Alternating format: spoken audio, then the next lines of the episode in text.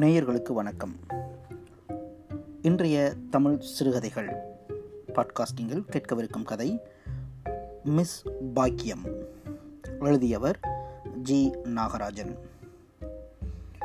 G Nagarajan ஆயிரத்தி தொள்ளாயிரத்தி அறுபதுகளில் மிகவும் வேறுபட்ட பொருண்மைகளில் கதை எழுதியவர்.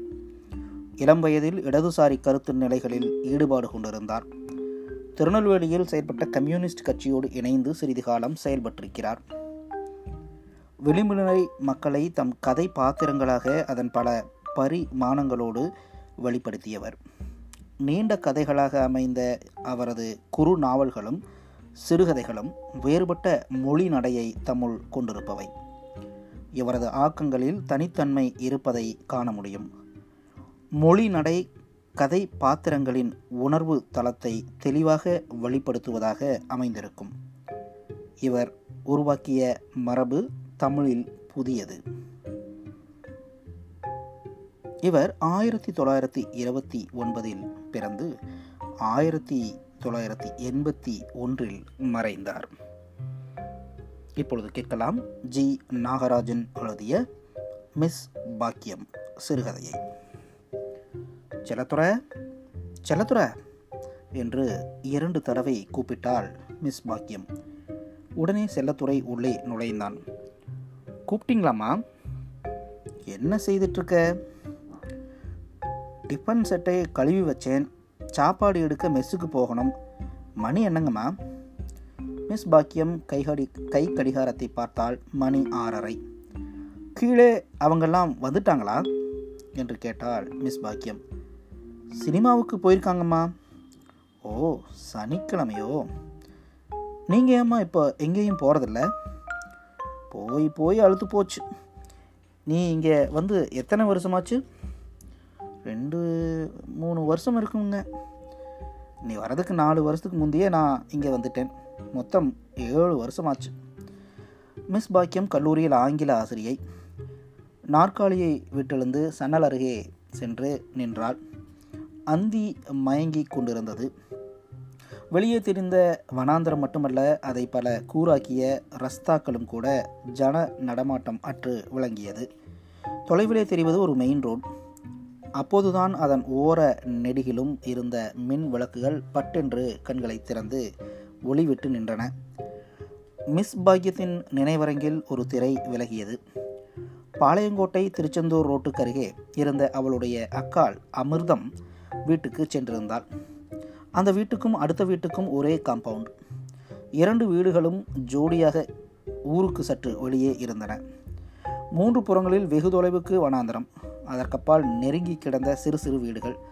கல்லூரியில் முதலாண்டு படித்து கொண்டிருந்த பாக்கியம் கோடை விடுமுறைக்கு அக்காள் வீட்டுக்கு வந்திருந்தாள். பாக்கியமா, கடிதத்தில் வரதா ஏன் சொல்லலை? தனியாவா வந்திருக்க? அப்பா எப்படி இருக்காரு என்று வரவேற்றார் அத்தான். அப்பாவும் ரொம்ப முடியல, அத்தை வீட்டுக்கு போயிருக்காரு. என்னை மட்டும் இங்கே அனுப்பி வச்சாரு என்றாள் பாக்கியம். அமிர்தம் உள்ளே வேலையாக இருந்தாள். அமிர்தம் அமிர்தம் இங்கே பாரு, யார் வந்திருக்கிறதுன்று என்று கத்தினார் அத்தான். அத்தானுக்கு அக்காள் என்றால் உயிர்.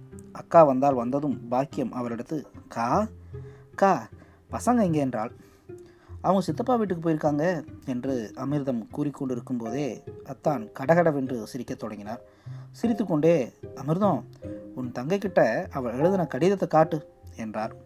சரிதான், நீங்கள் சும்மா இருக்க, ஏதோ அவசரத்தில் எழுதிட்டா. என்னக்கா, என்ன எழுதிட்ட? ஒன்றுமில்ல, நீ பேசாமல் இரு. சித்த உட்காரு, காப்பி தரேன். அவருக்கு ஆஃபீஸுக்கு நேரமாயிருச்சு. அப்பா எப்படி இருக்காரு? அமிர்தம் உள்ளே சென்றாள். என்ன தான் எழுதியிருந்தேன்? உங்கள் அக்காவையே கேளு என்றார் அத்தான் சிரித்துக்கொண்டே. உடுப்புகளை சரிபடுத்தி கொண்டு கண்ணாடி முன் நின்று தலையை சீவி கொண்டிருந்தார். அத்தான் அழகுதான், அக்கா அதிர்ஷ்டக்காரி. அக்கா சொல்லாது, நீங்கள் தான் சொல்லுங்க அத்தான் என்று கெஞ்சினாள் பாக்கியம். அதுவா, சொல்லட்டுமா? அக்கா கிட்ட சொல்லக்கூடாது. கடிதத்தில் கடைசியில் அத்தானுக்கு எனது வணக்கம், பசங்களுக்கு எனது முத்தங்கள் என்று எழுது எழுதுவதற்கு பதிலாக அத்தானுக்கு எனது முத்தங்கள், பசங்களுக்கு வணக்கம்னு எழுதியிருந்த. அத்தான் மீண்டும் சிரிக்க தொடங்கினார். இதை வந்து உங்ககிட்ட சொல்லிட்டாளாக்கும் என்று கூறிக்கொண்டே பாக்கியம் உள்ளே சென்றாள். மிஸ் பாக்கியம் திரும்பி பார்த்தாள். செல்லத்துறை அங்கு இல்லை. அரை இருட்டாக இருந்தது. விளக்கை போட்டுவிட்டு மீண்டும் நாற்காலியில் வந்து உட்கார்ந்தாள். ஷேக்ஸ்பியரின் ஒத்தர்லோ நாடகத்தில் வரும் கதாநாயகி டெஸ்டிமோனாவின் குணத்தை பற்றி அவள் அரைகுறையாய் எழுதியிருந்த கட்டுரை ஒன்று மேஜை மீது கிடந்தது. மேலும் எழுத வேண்டிய கருத்துக்களை ஒன்று திரட்டி மிஸ் பாக்கியத்துக்கு எழுத ஓடவில்லை. நாற்காலியிலிருந்து எழுந்து மீண்டும் செல்லத்துறையை கூப்பிட்டுவிட்டு கட்டிலில் சென்று படுத்தாள். ஒரு நிமிடம் காத்து பார்த்தாள். செல்லத்துறை வருவதாக இல்லை. மெஸ்ஸுக்கு சென்றிருக்க வேண்டும் என்று நினைத்து கட்டிலில் புரண்டு மல்லாந்து படுத்து கொண்டாள். மீண்டும் அக்காலின் வீடு. மாலை நேரம். அத்தான், அக்கா, குழந்தைகள் எல்லோரும் வெளியே சென்றிருந்தனர். அவள் மட்டும் தனியே இருந்தாள். தாகூரின் நாவல் ஒன்றை படித்து கொண்டிருந்தாள். அடுத்த வீட்டு சாமுவேல் உள்ளே வந்தார். அத்தானின் வயதிற்கும் மிகவும் குள்ளமானவர். கண்ணங்கரேல் என்று இருந்தார். உடலுக்கும் பெரிய தலை, காலிலும் புறங்கைகளிலும் ஏகப்பட்ட மயிர். குழந்தைகள் கிடையாது. மனைவி பிறந்த வீட்டுக்கு சென்றிருந்தாள். இரண்டு மாதங்களாகியும் திரும்பி வரவில்லை. அத்தானும் அவரும் நெருங்கிய நண்பர்கள். நீ ஏன் அவங்க கூட பள்ளிக்கூட ஆண்டு விழாவுக்கு போகலை? எனக்கு அங்கே யாரை தெரியும், ஆந்தை மாதிரி எல்லாரையும் விழித்து பார்த்துட்ருக்க என்னால் முடியாது. என்ன படிச்சிட்ருக்க என்று கேட்டுக்கொண்டே சாம்வேல் ஒரு நாற்காலியில் அமர்ந்தார். தி ஷ்ரேக் என்று கூறிவிட்டு புத்தகத்தை அவரிடம் நீட்டினேன். புத்தகத்தை வாங்கியவர் ஒரு முறை புத்தகத்தின் தலைப்பை பார்த்துவிட்டு அதை மூடி தன்னருகே வைத்து கொண்டார். கொஞ்சம் தண்ணி கொண்டு வா, தாகமாக இருக்கு என்றார். பாக்கியம் எழுந்து உள்ளே சென்றாள்.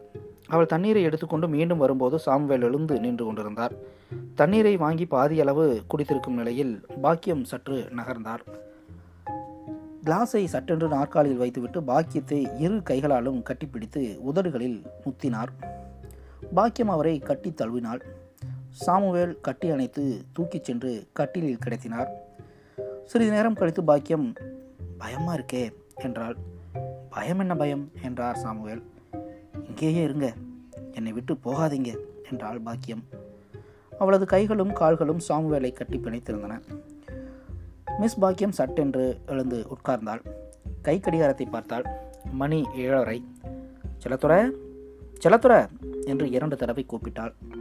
செல்லத்துறை வந்து சேர்ந்தான். மெஸ்ஸுக்கு போயிட்டு வந்துட்டியா? ம், இப்போ தான் வந்தேன்.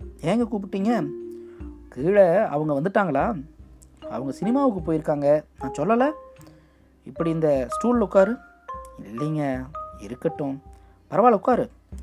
இல்லைங்கம்மா, சதானப்பா உட்காரு, நானே சொல்லும்போது. மிஸ் பாக்கியம் எழுந்து செல்லத்துறையின் கைகளை பிடித்து இழுத்து ஸ்டூலில் உட்கார வைத்து கட்டிலில் படுத்தாள். செல்லத்துறையின் பார்வை ஆடை அலங்கோலமாக கிடந்த அவளது மார்பகத்தில் விழுந்தது. நீ என்ன படிச்சிருக்க என்று மிஸ் பாக்கியம் பேச்சை தொடர்ந்தாள். மூணாப்பு. மேற்கொண்டு ஏன் படிக்கலை? வீட்டில் வசதி இல்லைங்க. ஐயா என்ன செய்கிறாரு? மில்லில் வேலை பார்க்குறாரு. அவருக்கு என்ன வயசாகுது? தெரியாது. ரொம்ப வயசானவரா? இல்லை. உனக்கு அண்ணன் தம்பி இல்லை? அண்ணன் ஒருத்தரும் மூணு தம்பிகளும் இருக்காங்க. அண்ணன் என்ன செய்கிறாரு? சும்மா தான் இருக்காருங்க. உங்கள் அப்பாவையாவது அண்ணனையாவது ஒரு நாள் கூட்டிகிட்டு வா, உன் படிப்பு விஷயமா பேசணும். சரிங்கம்மா. எங்க உன் கையை காட்டு, படிப்பு இருக்கா பார்க்கலாம். செல்லத்துறை கையை நீட்டினான். அவள் அவன் கையை பிடித்து இழுத்து ஊன்றி கவனிப்பது போன்று முகத்தை அருகே கொண்டு சென்றாள். காற்று சலசலவென்று அடித்தது. சன்னல் கதவு லேசாக அசைந்து கொடுத்தது. செல்லத்துறையினுடைய கையை உதறிவிட்டு மிஸ் பாக்கியம் எழுந்து உட்கார்ந்தாள். விருதயம் படபடவென்று அடித்தது. செல்லத்துறை திரு திருவென்று விழித்தான். என்னங்கம்மா? ஒன்றும் இல்லை. இல்லை, எனக்கு படிப்பு இருக்கா? படிப்பா? படிப்பெல்லாம் அவ்வளோதான். சரி, கீழே போயிரு, பிறகு கூப்பிடுறேன். செல்லத்துறை வெளியே சென்றான். அறையில் தனியே இருந்த மிஸ் பாக்கியம் எதையோ நினைத்து பயந்தாள். செல்லத்துறையின் கையை பிடித்து இழுத்தது அவளுக்கு ஒரு கனவு போல் இருந்தது. அவள் கனவுகள் அதிகம் காண்பாள். அவளது கனவுகள் நடப்பதைப் போலவே உண்மையாக இருக்கும். கனவுகளை இலகுவில் மறந்துவிட மாட்டாள். ஒரு சமயம் அவள் ஒரு மலை மீது ஏறி கொண்டிருந்தாள். சரிக்கு விழுந்தாள். ஒரு பூந்தோட்டத்தில் விழுந்தாள். தோட்டக்காரி குட்டையாக உருண்டு திரண்டு இருந்தாள். அவளை அடித்து தோட்டத்தை விட்டு விரட்டினாள். அவள் வேகமாக ஓடினாள். சேலை மூங்கில் கேட்டிலே மாட்டிக்கொண்டது. அவள் தொடர்ந்து ஓட எத்தனித்தாள், முடியவில்லை. மற்றொரு சமயம் ஒரு காட்டு குதிரை அவளை விரட்டு விரட்டென்று விரட்டியது. அவள் ஓடினாள். ஆனால் அவளை குதிரை எட்டி பிடித்து அவள் மீது தொப்பென்று விழுந்தது. ஒரு தரம் ஒரு கனவிலே அவள் குளித்து கொண்டிருந்தாள். சோப்பு கட்டி கீழே விழுவது போல் இருந்தது. அவள் கவனிக்கவில்லை. பிறகு காலில் ஏதோ தட்டியது. சோப் என்று நினைத்து குனிந்து பார்த்தாள். அவளது கால் ஒரு குழந்தையின் வயிற்றை மிதித்து அழுத்தி கொண்டிருந்தது. அப்போது குழந்தை செத்துவிட்டதே என்று அலறினாள். ஒவ்வொரு கனவுக்கு பிறகும் தூக்கி வாரி போடப்பட்டது போல் எழுந்திருப்பாள். பிறகு தூக்கமே வராது. ஏதாவது சேஷ்டைகள் செய்து தன்னைத்தானே ஆயசப்படுத்தி கொண்டு உறங்குவாள். இப்போதும் அவளுக்கே அதே உணர்ச்சி ஏற்பட்டது. மிஸ் பாக்கியம் கட்டிலிருந்து எழுந்து வந்து மேசை அருகே நாற்காலியில் அமர்ந்து கொண்டாள். கட்டுரையை தொடர்ந்து எழுத முயன்றாள். மனம் அதில் செல்லவில்லை. யாரோ அறைக்குள் நுழைவது போல் அவளுக்கு பட்டது. தலையை உயர்த்தி பார்த்தாள். எழுபது வயது நிரம்பிய அவளது அப்பா உள்ளே நுழைவது போன்ற பிரம்மை. அவளுக்கு விவரம் தெரிந்ததிலிருந்து அவளுடைய அப்பா ஒரு நோயாளி. அப்போதெல்லாம் அவருக்கு அவன் அவள் மீது மிகவும் பிரியம். அவளுக்கும் அவர் மீது பிரியம். ஐந்து வயதிலேயே தாயை இழந்துவிட்ட அவள் அத்தனை அன்பையும் அவளது அப்பாவிடமிருந்தும் அவளுக்கு ஆறு வயது மூத்த அக்காவிடமிருந்துமே பெற்றாள். அப்பா ஒரு பள்ளி ஆசிரியர். மிகவும் கஷ்டப்பட்டு அவளை படிக்க வைத்தார். பதினொன்று வயதிலிருந்தே அவளுக்கு ஹாஸ்டல் வாழ்க்கை. வீட்டை பற்றி அதிகம் தெரியாது. படிப்பை முடித்துக்கொண்டு ஒரு வேலையிலிருந்து அப்பாவை சந்தோஷமாக வைத்திருக்க வேண்டும் என்பது அவளது ஆரம்ப கால ஆசை. பிறகு அது மறைந்து பல்வேறு ஆசைகளுக்கு இடம் கொடுத்தது. அவள் அப்பாவுக்கு பணம் அனுப்பி வந்தாள்.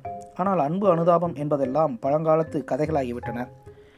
பத்து வருடங்களுக்கு முன்பு அவள் சென்னையில் ஒரு கல்லூரியில் வேலை பார்த்து கொண்டிருந்தாள். அப்போது வயது இருபத்தி ஐந்து. ஒரு நாள் சனிக்கிழமை மாலை அப்பா ஹாஸ்டலுக்கு வந்தார். தனது நண்பரின் மகன் அவளை பார்க்க விரும்புவதாக கூறினார். பீச்சுக்கு அவரை கூட்டி வர சொல்லிவிட்டு அவளும் சிறிது நேரத்தில் பீச்சுக்கு சென்றாள். இவர்தான் எனது நண்பரின் மகன், மிஸ்டர் செல்லத்துரை என்று அப்பா அறிமுகப்படுத்தி வைத்தார். மிஸ் பாக்கியம் கையெடுத்து வணங்கினாள். வந்திருந்த வாலிபர் மிஸ் பாக்கியத்தை ஏற இறங்க நோக்கினார். மிஸ் பாக்கியத்துக்கு பிடிக்கவில்லை. நீங்கள் இந்த கல்லூரியில் எத்தனை வருடங்களாக வேலை பார்க்கிறீர்கள் என்று கேட்டார் வாலிபர். மிஸ் பாக்கியம் பதிலளிக்கவில்லை. அவளுக்காக அப்பா பதிலளித்தார். எனக்கு சற்று வேலை இருக்கு, வரட்டுமா என்றாள் மிஸ் பாக்கியம் அப்பாவிடம். வாலிபர் தலையை ஆட்டினார். அடுத்த நாள் காலையில் அப்பா மீண்டும் ஹாஸ்டலுக்கு வந்தார். அப்பா, பாருங்க, உங்களுக்கு வீடுன்னு ஒன்று வேணும் என்பதற்காக என்னை கேட்காமல் பத்திரிகைகளில் விளம்பரப்படுத்தி எவனெவனையோ. எனக்காக ஒன்றும் இல்லைம்மா, நீ இன்னும் எத்தனை நாள் இப்படி இருப்ப, அதை பற்றி நீங்கள் கவலைப்பட வேண்டாம், அதெல்லாம் நான் பார்த்துக்கிறேன்.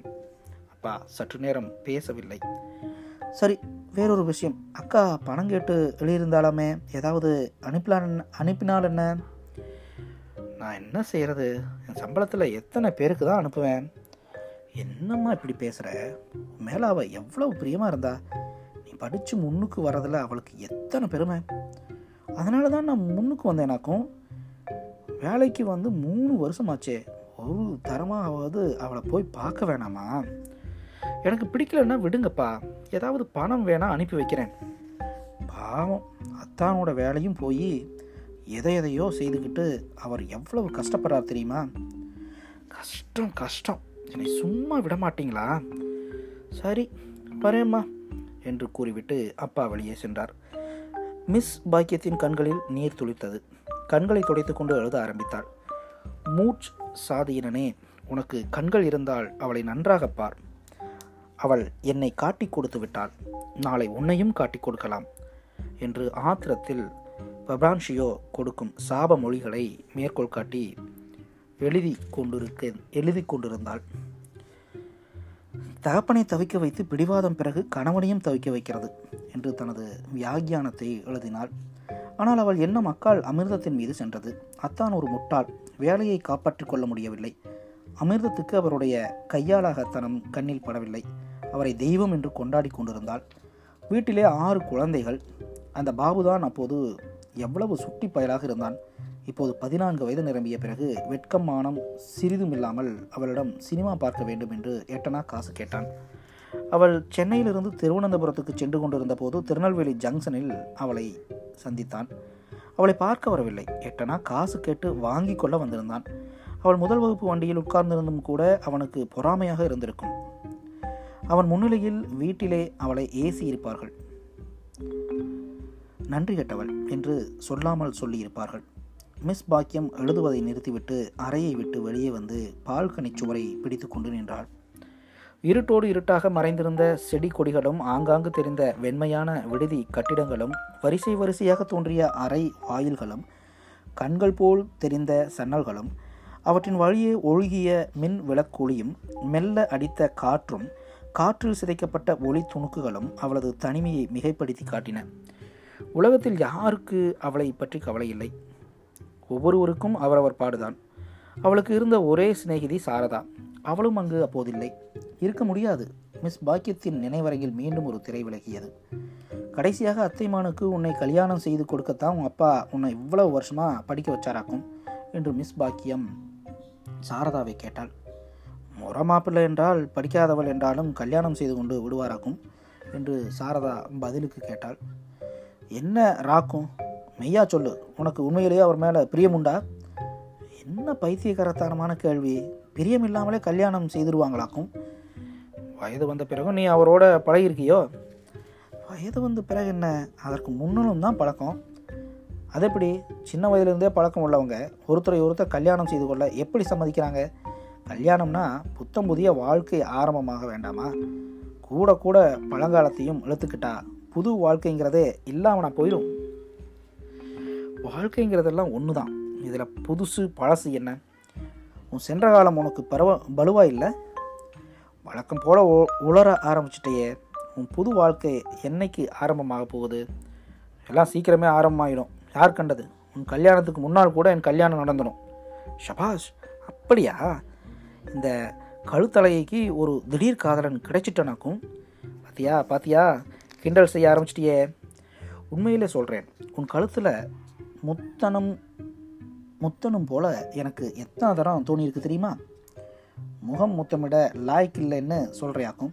நான் என்ன உன்னை போல சிவப்பழகையா? இந்த கருப்பழகையை என்ன செய்கிறேன் பார் என்று சொல்லிக்கொண்டு சாரதா மிஸ் பாக்கியம் தோள்பட்டைகளை கைகளால் பிடித்து கொண்டு அவளது கழுத்திலே முத்தினாள். சாரதாவுக்கு திருமணமாகியவுடன் அவள் வேலையை ராஜினாமா செய்தாள். கல்யாணமான பெண்கள் அக்கல்லூரியில் வேலை பார்க்க முடியாது. நான்கு ஆண்டுகளுக்கு பின் மிஸ் பாக்கியம் சாரதாவின் வீட்டுக்கு சென்றிருந்தாள். உன் கணவருக்கு என்னை அறிமுகப்படுத்து என்றாள் மிஸ் பாக்கியம். ஆகட்டும், இப்போ அவர் மாடியில் வேலையாக இருக்கார். அறிமுகப்படுத்தி வைத்தாலும் அவர் உன் கூட சரியாக பேச மாட்டார். நீ தான் வருத்தப்படுவ. பொதுவாக எப்படிப்பட்டவர்? எப்படிப்பட்டவர்னா இல்லை, அவருக்கு என்ன பிடிக்கும் என்ன பிடிக்காது, குணம் எப்படி என்று கேட்கிறேன். அவர் உண்டு அவர் வேலை உண்டு என்றிருப்பார். வேறு என்ன சொல்ல? ஒரு நாளாவது வீட்டில் சாரதா தங்க சொல்வாள் என்று மிஸ் பாக்கியம் எதிர்பார்த்தாள். ஒரு மணி நேரத்திற்குள் கிளம்பட்டுமா என்று மிஸ் பாக்கியம் கேட்டபோது சாரதா சரி, இன்னொரு தரம் சந்திக்கலாம் என்று சொல்லி வழி அனுப்பும் நேரத்தில் சாரதா மிஸ் பாக்கியத்தின் கையை பார்த்துவிட்டு, ஏது கையில் பெரிய வைர மோதிரமாக போட்டிருக்க என்றாள். அதுவா, அது என் என்கேஜ்மெண்ட் ரிங் என்றாள் மிஸ் பாக்கியம் சிரித்துக்கொண்டே.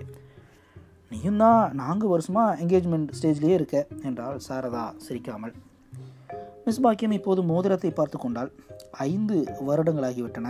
விளையாட்டுக்கு என்கேஜ்மெண்ட் ரிங் என்று சொல்லப்போக அவளது சிநேகிதிகள் மிஸ் பாக்கியத்துக்கு வெட்டிங்கை விட என்கேஜ்மெண்ட்டில் தான் விருப்பம் அதிகம் என்று சொல்லி கேலி செய்யும் நிலைக்கு வந்துவிட்டது. பால்கனியை விட்டு உள்ளே வந்து கண்ணாடி முன் நின்றாள் மிஸ் பாக்கியம். இப்போது அவள் கழுத்து சாரதா புகழ்ந்து முத்தமிட்ட போது இருந்த நிலையில் இல்லை. பருத்து கொழுத்து இருந்தது. கழுத்து மட்டுமல்ல, உடல் பூராவும். ஒரு நாள் அவள் டாக்டரிடம் சென்று பருமனை குறைக்க வழியுண்டா என்று கேட்டாள். டாக்டர், வாழ்க்கையில் திருப்தியும் சந்தோஷமும் இருந்தால் உடல் பருக்கத்தான் செய்யும், கொஞ்சம் கவலைப்படுங்க, எல்லாம் சரியாகிடும் என்றார். பருமனை குறைக்க மிஸ் பாக்கியம் எத்தனையோ முறைகளை கையாண்டு பார்த்தாள். பருமன் குறையவில்லை, கூடியது. வயதாக தின்பதை குறைக்க வேண்டும் என்பார்கள். ஆனால் அவளுக்கோ தின்பது அதிகமாகிக் கொண்டே சென்றது. அவள் என்ன செய்ய முடியும்? நினைத்ததை வாங்கி தின்ன முடியும் என்ற திருப்தியே வாழ்க்கையில் பெரும் திருப்தியாக இருக்கும்போது தின்பதை எப்படி குறைக்க முடியும்? விதவிதமாக தின்ன வேண்டும் என்ற ஆசை விதவிதமாக செல்லத்துறை மூலம் தெரிவிப்பாள். அப்படி தின்னும் போதெல்லாம் அவளுக்கு அவளிடமே இரக்கமும் அனுதாபமும் ஏற்படும். தனியே அறையில் உட்கார்ந்து சாப்பிடும்போது ஒரு சமயம் அழுது விட்டாள். செல்லத்துறை செல்லத்துறை என்று கூப்பிட்டாள். செல்லத்துறை வந்தான். எனக்கு இன்று பசி இல்லை, சோத்தை எடுத்துக்கிட்டு போயிடும், பிறகு வேண்டுமென்றால் சொல்கிறேன் என்றாள். செல்லத்துறை டிஃபன் செட்டை எடுத்துக்கொண்டு வெளியே கிளம்பினான். இந்த பாரு, அப்படியே குயின்ஸ் ஹாஸ்டலில் இருபத்தி மூணாம் நம்பர் ரூமில் ரங்கநாயின்னுட்டு ஸ்டூடெண்ட் இருக்கா, நான் உடனே பார்க்கணும்னு சொன்னேன் என்று சொல்லி வர சொல்லு என்றாள். சரிங்கம்மா என்று சொல்லிவிட்டு நடந்தான் செல்லத்துறை. ரங்கநாயகி பணக்கார வீட்டு பெண், அழகி, கெட்டிக்காரி, படிப்பாகட்டும், விளையாட்டாகட்டும், பாட்டாகட்டும், நடிப்பாகட்டும், எல்லாவற்றிலும் ஒரே உற்சாகம், ஊக்கம். நறுக்கு தெரித்தாற்போல பேசுவாள். சிறிது சங்கோசமின்றி வகுப்பில் எழுந்து நின்று சந்தேகங்கள் கேட்பாள். மற்ற மாணவளிகள் மாணவிகளுக்கு அவளிடத்து மதிப்பும் நட்பும் பாராட்டும் உண்டு. அவளை காணும்போதெல்லாம் வாழ்க்கைக்கே அவள் ஒரு புதிய அர்த்தத்தை காட்டுகிறாள் என்று நினைத்து கொள்வாள் மிஸ் பாக்கியம். ரங்கநாயகி அறையினுள் நுழையும் போது மிஸ் பாக்கியம் கட்டிலில் படுத்திருந்தாள். அருகே ஒரு ஸ்டூல் கிடந்தது. கூப்பிட்டிங்களா மிஸ்? உடம்புக்கு எதுவுமா? படுத்திருக்கீங்க? உடம்புக்கு ஒன்றும் இல்லை, ஆறு மணியிலிருந்து எழுதி கொண்டிருந்தேன், கலப்பாக இருந்துச்சு, சற்று படுத்தேன் என்று கூறிக்கொண்டே எழுந்து உட்கார்ந்தாள் மிஸ் பாக்கியம். ரங்கநாயகி அருகில் வந்து நின்றாள். சிட் டவுன் ப்ளீஸ் என்றாள் மிஸ் பாக்கியம். ரங்கநாயகி ஸ்டூலிலே உட்கார்ந்தாள். நேற்று வகுப்பு முடிந்தவுடனே ஏதோ சந்தேகம்னு கேட்டல்ல? ஆமாம், ஷேக்ஸ்பியரில் இரண்டு அடிகள் புரியவில்லை, பிறகு வெரிட்டியை பார்த்தேன், இப்போ புரிஞ்சிருச்சு. குட், நல்லா படிச்சுட்டு வர்றியா? படிக்கத்தானே இங்கே வந்திருக்கோம் மிஸ். தொடர்ந்து எழுதிக்கிட்டு இருந்தது லேசாக தலையை கூட வலிக்குது. ரெஸ்ட் எடுத்துக்கோங்க மிஸ். நீங்கள் என்ன எப்போ பார்த்தாலும் ஒர்க் பண்ணிகிட்டு இருப்பீங்க போல இருக்கேன். வெளியே போகிறதே இல்லையா? வெளியே போகிறது வர்றது எல்லாம் நிறுத்தி ரெண்டு வருஷமாச்சு, எங்கே போவது? ரங்கநாயகி பேசாதிருந்தாள். பிறகு சிறிது நேரம் கழித்து, ஏன் மிஸ், உங்களுக்கு கூட பிறந்த உங்கள் கூட பிறந்தவங்க இருக்காங்களா என்று கேட்டாள். யாரும் இல்லை, ஒரு அக்கா மட்டும் உண்டு. அவள் கல்யாணத்தை பண்ணிக்கிட்டு படாத கஷ்டப்படுறா. எல்லாம் சரியாகிடும் விடும் சரியாகிவிடும் மிஸ். உங்கள் குடும்பம் அஞ்சு வருஷத்துக்கு முன்னால் சீரழிஞ்சு கிடந்தது, இப்போ தான் தேவலை. நீங்கள் தான் பணக்காரங்களாச்சே. பணக்காரங்கன்னா கஷ்டம் வராதா போகாதா? ஏது ரொம்ப தெரிஞ்சவ மாதிரி பேசுகிறியே. எல்லாம் வீட்டில் பார்த்தது தான் சொல்கிறேன். உன்னை போல் எனக்கு ஒரு தங்கை இருந்தால் நான் எவ்வளவு பெருமைப்படுவேன் தெரியுமா? உங்கள் அக்காவுக்கு குழந்தை குட்டிங்க இல்லையா? இருக்காங்க, ஒன்றும் இல்லை, ரெண்டு இல்லை, ஆறு. ஒன்றுக்கும் லாய்க்கு இல்லாதது. அப்படி சொல்லாதீங்க மிஸ். அப்படி சொல்லித்தான் எங்கள் அண்ணன் ஒன்றுக்கும் ஆகாமல் போயிட்டார். உனக்கு எல்லோர் மேலேயும் அனுதாபம் உண்டு போல இருக்கே. ரங்கநாயகி பேசாமல் இருந்தாள். எம்மேலையும் கொஞ்சம் இறக்க காட்டு என்று மிஸ் பாக்கியம் தொடர்ந்தாள். ரங்கநாயகி ஒன்றும் அறியாது வழித்தாள். பிறகு சமாளித்து கொண்டு, உங்களுக்கு என்னங்க மிஸ் வந்துருச்சு? எனக்கா என்று கேட்டவள் தான் மிஸ் பாக்கியம். தூக் தூக்கம் நெஞ்சை பிளக்க பீரிட்டு கிளம்பிய துக்கம் நெஞ்சை பிளக்க பீரிட்டு கிளம்பிய அழுகையை கட்டுப்படுத்தி விசும்பினாள். ஐயோ என்னங்க மிஸ் என்று ரங்கநாயகி எழுந்து மிஸ் பாக்கியத்தை அணைத்தாள். உடனே மிஸ் பாக்கியம் அவளை கட்டி அணைத்து இழுத்தவளாய் படுக்கையில் விழுந்தாள். ரங்கநாயகி திமிரினாள். ரங்கம் ரங்கம் நீயாவது என்னை புரிந்துவள், உலகத்திலேயே எனக்கு யாரும் இல்லை என்று கூறிக்கொண்டு மிஸ் பாக்கியம் ரங்கநாயகியை இறுக பிடித்து கட்டி தழுவி, கொதிக்கும் சுரம் திடீரென்று விட்டு உடல் குளிர்ந்து விட்டது போல் இருந்தது மிஸ் பாக்கியத்திற்கு. உடம்பெல்லாம் ஜில்லிட்ட வியர்வை, தொண்டையில் பாக்கு சொருகி கொண்டது போன்ற மயக்கம், உடலே மறைந்து தான் காற்றாகிவிட்டது போன்ற உணர்வு. ரங்கநாயகி அசைவற்று கிடந்தாள். குலைந்திருந்த அவளது ஆடைகளை மிஸ் பாக்கியம் சரிப்படுத்தினாள். மூச்சு இருக்கிறதா என்று பார்த்தாள். இருந்தது. இருதயமும் அடித்து கொண்டிருந்தது. பிரிந்திருந்த அவளது கால்களை ஒன்றாக சேர்த்து அவளது கைகளையும் உடலையும் ஒட்டி சேர்த்து போட்டாள். கட்டிலை விட்டு வேகமாக ஓடி வந்து பால்கனியில் ஒரு கணம் நின்றாள். ஐயோ என்று ரங்கநாயகி கத்தியது கனவில் கேட்டது போல அப்போதுதான் அவளுக்கு நினைவுக்கு வந்தது. யாரும் கேட்டுவிட்டார்களோ? எல்லாரும் அவள் அறையை நோக்கி ஓடி வந்து கொண்டிருந்தார்களோ? இல்லாவிட்டால் எல்லாம் வெறும் கனவா? ஒரு நிமிடத்துக்கு அவள் அவளுக்கு அவளாகவே தோன்றவில்லை. அவளை கனவில் விரட்டி அவள் மீது தொப்பென்று விழுந்த குதிரையாகவே அவள் ஆகிவிட்டது போன்றதொரு பிரமை. பால்கனியை விட்டு உள்ளே ஓடி வந்தாள். அறையின் கதவுகளை தாளிட்டு விட்டு கையில் இருந்த என்கேஜ்மெண்ட் மோதிரத்தை பல்லால் பிடித்து இழுத்தாள். விரலை ரணமாக்கிவிட்டு மோதிரம் வாய்க்குள் தங்கியது. வாழ்க்கையின் முட்புதர்களிலே விழுகிறேன், விழுந்து விழுந்து உடம்பெல்லாம் ரணமாகியுள்ளது என்ற ஷெல்லியின் அடிகள் அவள் மனதிலே தோன்றி மறைந்தன. சிரித்து கொண்டாள். மேஜைக்கு சென்று நாற்காலிக்கு எதிராக வைக்கப்பட்டிருந்த வெள்ளை காகிதத்தில் ஏதோ எழுதினாள். கைகள் உதறின, கால்கள் கடுத்தன, கண் மங்கியது. பேனாவை அப்படியே போட்டுவிட்டு மோதிரத்தை பல்லால் கடித்து வைரத்தை தனியாக கையில் எடுத்துக்கொண்டாள். பானையிலிருந்து ஒரு கிளாஸில் தண்ணீர் எடுத்துக்கொண்டு அங்கிருந்த பூட்டு ஒன்றை கொண்டு வைரக்கல்லை மேஜையின் மீது வைத்து பொடியாக்கினாள். மேஜை மீது வாயை வைத்து வைரத்தூள்களை உள்ளுக்கு உறிஞ்சிவிட்டு தண்ணீரை மடக் மடக்கென்று குடித்தாள். வைரத்தூள்கள் உணவு குழாயை கிழித்து கொண்டு உள்ளே இறங்கின. சில நிமிடங்களில் வயிறு பற்றி எறிவது போல் வலி எடுத்தது. ஐயோ என்று அலறிக்கொண்டு இரண்டு கைகளாலும் வயிற்றை பிடித்து கொண்டு குனிந்தாள். வாயிலிருந்து இரத்தமும் நீரும் வாரி இறைத்தன. வேகமாக ஓடினாள். தாழ்பாலை தேடினாள். கைக்கு அகப்படவில்லை. வலி பொறுக்காமல் இரண்டு கைகளையும் கதவில் வைத்தழுத்தி தலையை கதவில் மங்கு மங்கென்று முட்டினாள். சில நிமிடங்கள் கழித்தன. பிராணவஸ்தை நின்றது. அவள் அங்கே கதவருகே அலங்கோல நிலையில் கிடந்தாள். கண்களின் வெள்ளை மொழி பிதுங்கி உத்திரத்தை வெறித்து பார்த்து கொண்டிருந்தது. வாயிலிருந்து வந்த இரத்தம் கழுத்து மார்பகம் வழியே வடிந்திருந்தது. கட்டிலில் அசைவுற்று ரங்கநாயகி கிடந்தாள். கட்டிலின் கொசுவலை சட்டத்தில் அழகழகான வண்ணச் சேலைகள் தொங்கின. கட்டிலுக்கு எதிர்ப்புறச் சுவரை ஒட்டி ஒரு புத்தக அலமாரி இருந்தது. அலமாரி நிறைய புத்தகங்கள் அடுக்கடுக்காக வைக்கப்பட்டிருந்தன. அலமாரிக்கு சற்று தூரத்தில் சன்னலுக்கருகே மேஜை இருந்தது. மேஜையின் மீது பல புத்தகங்களும் நோட்டு புத்தகங்களும் பத்திரிகைகளும் சஞ்சிகைகளும் கிடந்தன. அவற்றின் மத்தியில் ஒரு நீல காகிதத்தில் கொட்டை எழுத்துக்களில் குழந்தை கிற்களில் வாழ்க்கை கடுஞ்சுரம் தனித்து விட்டது, இனி நிம்மதியான என்ற வார்த்தைகள் தென்பட்டன. காகிதத்தின் மேல் அவளது பார்க்க பேனா மூடாதபடி கிடந்தது. சன்னல் வழியாக காற்று அடிக்கவும் எங்கோ பறந்து செல்ல விரும்புவது போல் அக்காகிதம் படபடத்து எழுந்து எழுந்து விழுந்தது. அன்றைய நிகழ்ச்சிக்கு பின் கல்லூரி நிர்வாகம் ஒரு புதிய உத்தரவை பிறப்பித்தது. இரவு ஏழு மணிக்கு பிறகு எந்த ஹாஸ்டல் மாணவியும் எக்காரணம் பற்றியும் யார் கூப்பிட்டு விட்டாலும் தனது அறையை விட்டு வெளியே செல்லக்கூடாது என்பதுதான் அந்த உத்தரவு. நேயர்கள் இதுவரை கேட்டது மிஸ் பாக்கியம் சிறுகதை. எழுதியவர் ஜி நாகராஜன்.